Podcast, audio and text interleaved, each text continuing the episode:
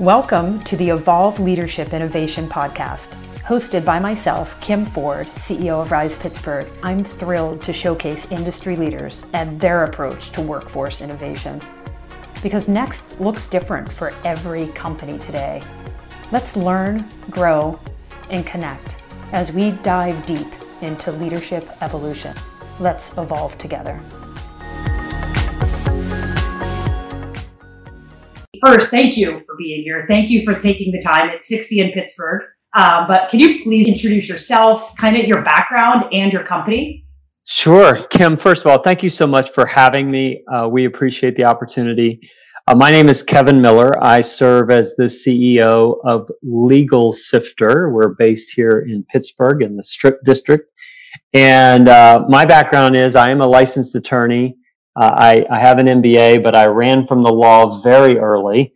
And uh, I've spent 20 years being a part of and helping to lead global businesses. I got the opportunity to invest and become the leader of LegalSifter, which was a startup out of Carnegie Mellon and backed by Birchmere Ventures here in Pittsburgh. And, and what we do is we use artificial intelligence to, um, and people and expertise to solve some of those persistent contract problems that we all experience in business and in our daily lives. No, that's awesome. And I think it's super helpful. Um, how has this pandemic affected you and the company? Has it affected your business model or your workforce in any way?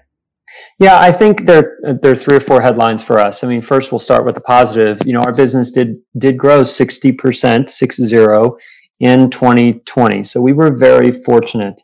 I will say this: we had aspirations of growing beyond sixty percent, and we saw you know, a pretty significant impact to our pipeline and our sales in the back half of this year uh, of 2020 versus say the first half of 2020 as a, as a lot of organizations did. But we survived and uh, now as we enter 2021 particularly since january our business is just growing a, a, a really really fast again like we saw in the six or seven quarters leading up to the pandemic. So you know, we have we did have a divot. It was it was we we we think we're out of that divot now, and uh, particularly given what we do now that buyers seem to be returning, you know, our our products and services look quite attractive because we help people do more with less. And in many cases, coming out of the pandemic, people have less in their organizations, and so uh, the longer you know this kind of goes on, solutions like ours tend to, to look more attractive. Bullet two is the impact on our real estate. So we, you know, we're not a big company. You know, we had just actually uh, the first week of February invested in a, a great office in the Strip District in downtown Pittsburgh. It was the first week of February, and one month later, we were out of that office because of the pandemic. And it has sat vacant for us for a year, paying rent on that thing. We've had great landlord support, to be honest and uh, we'll get back there. But you know, we have we had a flexible uh, work style before. We had we had just moved to a three days in the office, optional two days out. So I'm a big fan of flexible work, and that was working for us. And um, that's what we will. Ult- we actually kind of think that's what we will return to. The last bullet was, you know, as this has worn on, um, and I think a lot of businesses are, are figuring this out. You know, look, there are people who are just naturally oriented to working in an environment like this, and there are people who aren't. And we and you miss that glue. And I think when you're only when you're only looking at people 25% of the way up, you've missed the body language, you miss the you miss so much of that communication, and and, and it has an impact. And I think uh, some people are more susceptible to it than others, but I think all of us um, you know, crave some degree of, of contact with those people on a semi regular basis just to keep things moving. So I've seen frustration, I've seen stress, I've seen miscommunications happen uh, in our organization, a lot of times caused by me, uh, simply because we're not in the same room. So those are our three bullets, is um, uh, from my perspective. No, it's funny. I was talking with uh, Kit of Rustville earlier this week, and he mentioned a word that really resonated with me, and I think will make a lot of sense to what you just said. Use the word serendipity. And if you think of yeah. the normal environment, the only serendipity that we've actually been exposed to is Clubhouse. And I'm not sure if you've been on there yet, but what's amazing is, you know, even when you go to a conference and you know, you're in these panels and you're in these large rooms, where you really get the most out of the conference is in the hallways. Yeah elevator and sometimes even in the bathroom, right? Where you meet somebody and you end up, you know, striking up this conversation. And for an entire year, serendipity disappeared. And yeah, it's Clubhouse, you can now walk into a room and you can meet people and do that bump in that hasn't occurred in so long that I think we're all craving so much. So I'm not sure how long Clubhouse will will you know keep the craze, but it's been a, a great definition of of exactly what Kit said in serendipity. Um, and I, it sounds I, like that's exactly. I agree. I think that's yes. It's uh, it was super fun. So have you had to adapt your business model in any way because of these circumstances?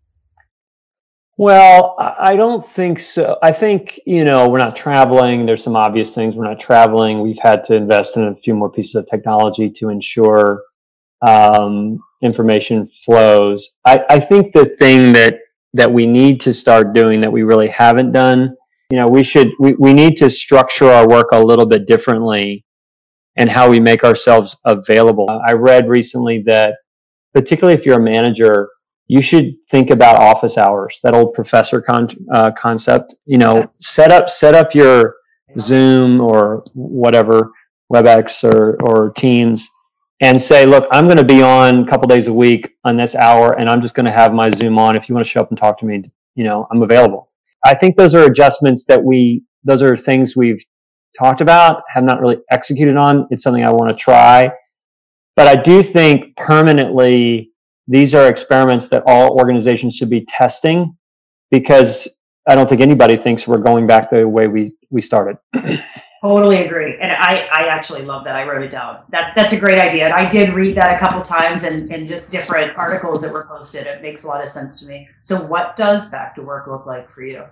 You know, we're going to be extremely conservative. I come from a safety background. I don't want to put anybody in jeopardy. One, when we feel like there's a lot of vaccines that have been put in arms out there, um, two, we'll come back in this kind of three and two kind of idea that we had before the pandemic: three days in, optional two days out.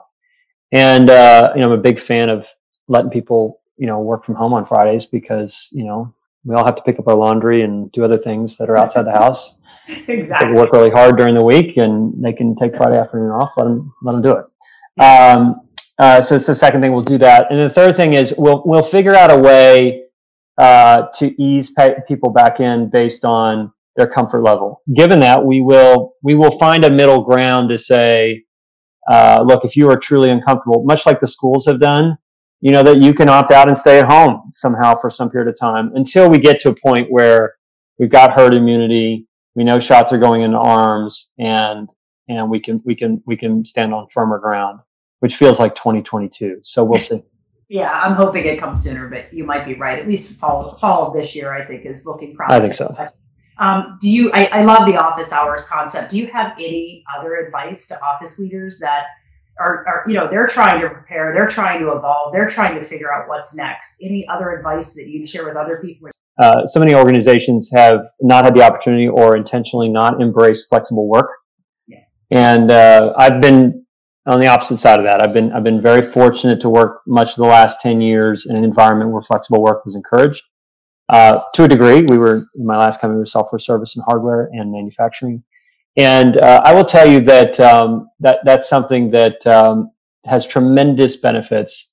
Um, and if hopefully you're seeing those benefits uh, in the pandemic, that would be bullet one: is embrace flexible work and make it part of your culture. The second thing I would say is you can go too far with it. I, I don't think this is uh, it's an unlimited situation. Um, certainly, people working out of a home office, it's a very intentional decision. But where you have a group of people um, in a, in a city, I think there's a tremendous amount of value about bringing people into the office a couple days a week.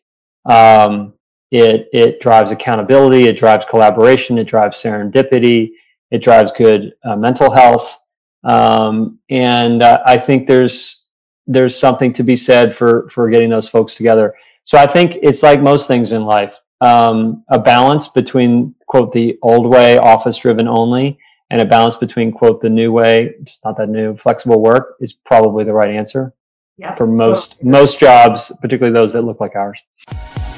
Thanks for joining us today. Be sure to follow us on social media, and let's continue to evolve together. See you soon.